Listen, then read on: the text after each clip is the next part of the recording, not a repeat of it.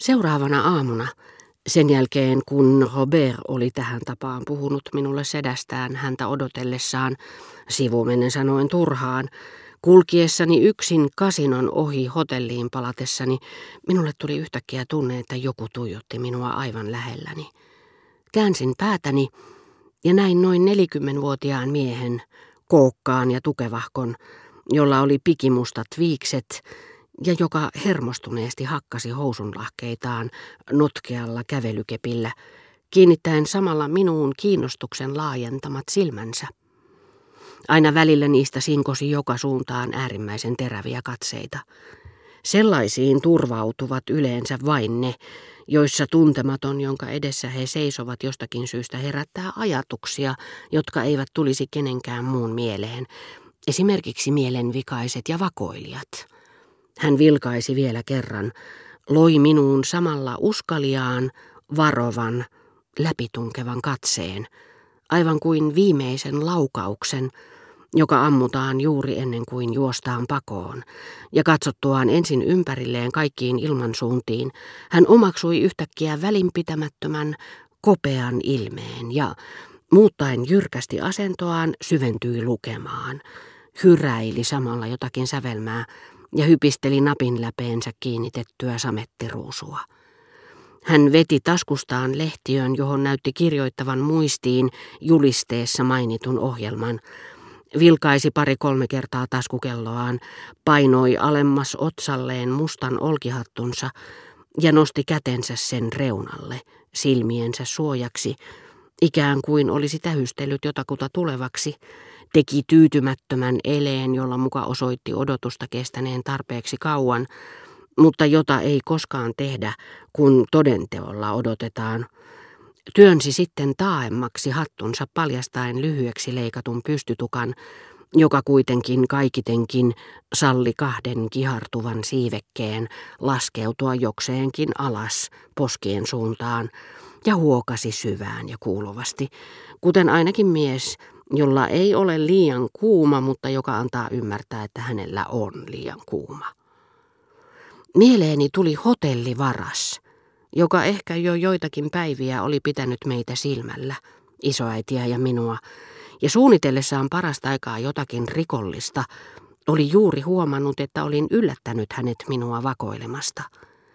Johtaakseen minut harhaan, hän yritti ehkä vain uudella käytöksellään ilmaista huolettomuutta ja välinpitämättömyyttä, mutta teki sen niin hyökkäävän liioitellusti, että näytti siltä kuin hän olisi halunnut ainakin yhtä palavasti kuin hälventää epäluulot, joita minussa oli täytynyt herätä, kostaa jonkin nöyryytyksen, jonka tietämättäni olin hänelle aiheuttanut, antaa minun ymmärtää, ettei ollut minua nähnyt, mutta ennen kaikkea, että olin liian vähäpätöinen olento, voidakseni kiinnittää hänen huomiotaan. Hän röyhisti sotaisasti rintaansa, kiversi viiksensä ja latasi katseensa jollakin välinpitämättömällä, kovalla, melkein loukkaavalla. Sillä seurauksella, että hänen omituinen ilmeensä sai minut pitämään häntä joko varkaana tai mielipuolena. Sitä vastoin hänen äärimmäisen huoliteltu asunsa oli paljon tummempi ja paljon yksinkertaisempi kuin Balbekissa näkemieni kylpylävieraitten käyttämät, ja lohdullisempi heidän valkeitten ranta-asujensa banaalin säihkyn niin usein nöyryyttämälle pikkutakilleni. Mutta isoäiti tuli minua vastaan, teimme yhdessä kierroksen ja odotin häntä tuntia myöhemmin hotellin edessä hänen mentyään hetkeksi sisälle, kun näin sieltä tulevan markiisitar de Villeparisin seurassaan Robert de Saint-Loup ja sama tuntematon, joka niin kiinteästi oli tuijottanut minua kasinon edessä.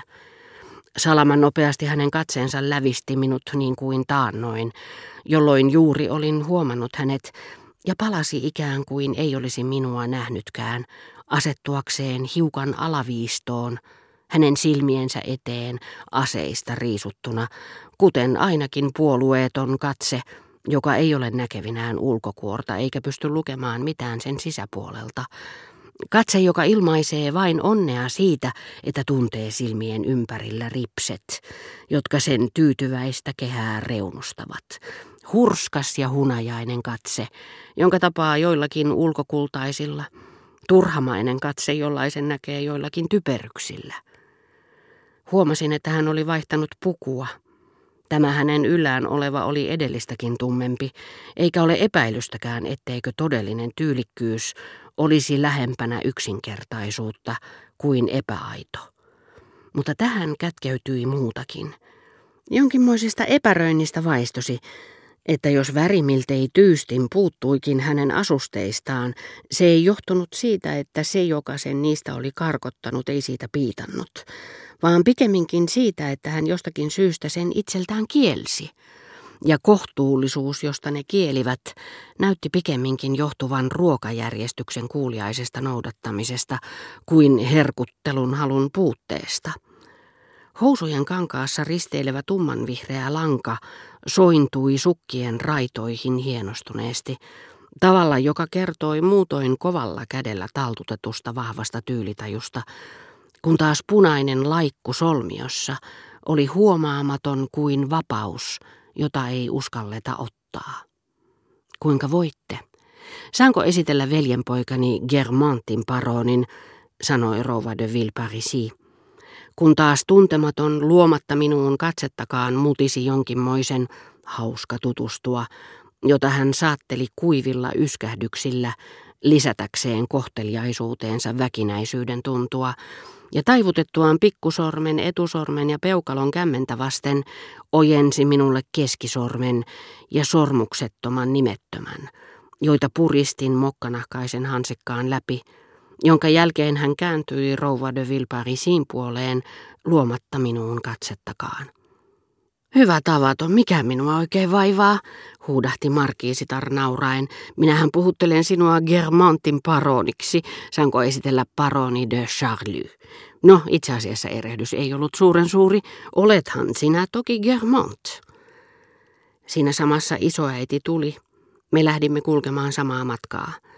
Sään Lun setä ei suvainnut sanoa minulle sanaakaan. Hän ei vilkaissut minuun päinkään. Ja jos hän tuijottikin tuntemattomia, tämän lyhyen kävelyretken kuluessa hän suuntasi pari-kolme kertaa kuin luotaamalla hirvittävän ja syvän katseensa mitään sanomattomiin ja todella kaikkein alimpiin kansankerroksiin kuuluviin ohikulkijoihin. Hän ei sitä vastoin missään vaiheessa jos esimerkiksi itseäni ajattelen silmäillyt tuntemiaan henkilöitä, aivan kuin salaisen poliisin jäsen, joka pitää ystävänsä ammattiinsa kuuluvan valvonnan ulkopuolella. Jätin heidät keskustelemaan isoäitini markiisittaren ja sedän ja pidättelin sään luuta taaempana. Kuulinko oikein? Rova de Villeparisi sanoi sedällenne, että hän on Germant. Mutta totta kai, hän on Palamed de Germant. Mutta onko hän sitä samaa Germantin sukua, joka omistaa linnan Combreen lähellä ja väittää polveutuvansa Geneviève de Brabantista? Nimenomaan. Setäni, jolla on sukututkimus verissä, vastaisi teille, että meidän huutomme, meidän sotahuutomme, josta myöhemmin tuli Passavant, oli ensin Gompressy hän sanoi nauraen, ettei vain näyttäisi kerskuvan tällä erikoisoikeudella sotahuutoon, jota ei ollut muilla kuin melkein hallitsevilla suvuilla, suurilla lipullisten johtajilla.